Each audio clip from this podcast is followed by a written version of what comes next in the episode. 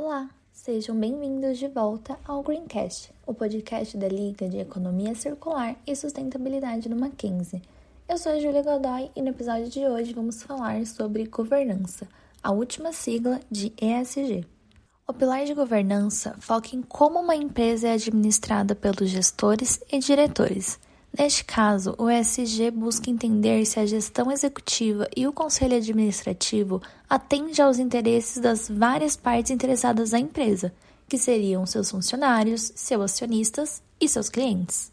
De uma forma mais simples, a governança pode ser definida como um conjunto de ações a serem adotadas para fortalecer a cultura da empresa e o controle dos processos internos, mantendo sempre a sua responsabilidade, ética e compliance, evitando práticas desleais, posturas inadequadas, fraudes e até mesmo a corrupção.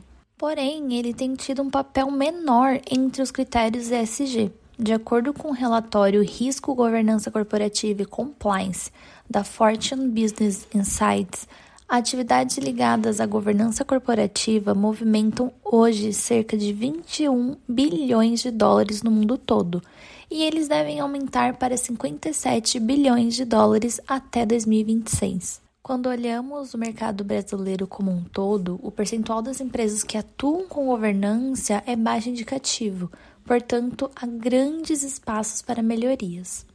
A primeira avaliação, feita a partir da métrica de governança corporativa do Instituto Brasileiro de Governança Corporativa, o IBGC, mostrou que as empresas de capital fechado se concentram em estágio inicial no que se diz respeito à adoção de práticas de governança corporativa.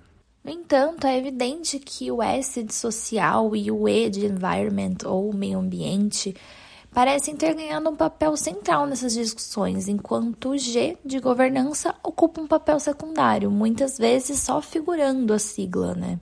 Só que ao negligenciar a governança, as empresas não conseguem sequer garantir que suas políticas de boas práticas nas esferas sociais e ambientais foram debatidas e realmente aprovadas. Por isso, para que uma organização consiga implementar boas práticas ESG, ela precisa dar o mesmo grau de importância para os três pilares: ambiental, social e governança.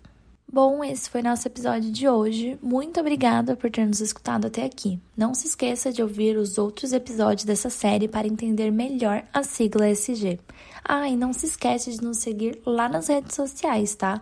Para nos ajudar a tornar esse mundo um lugar mais sustentável e circular. Até logo!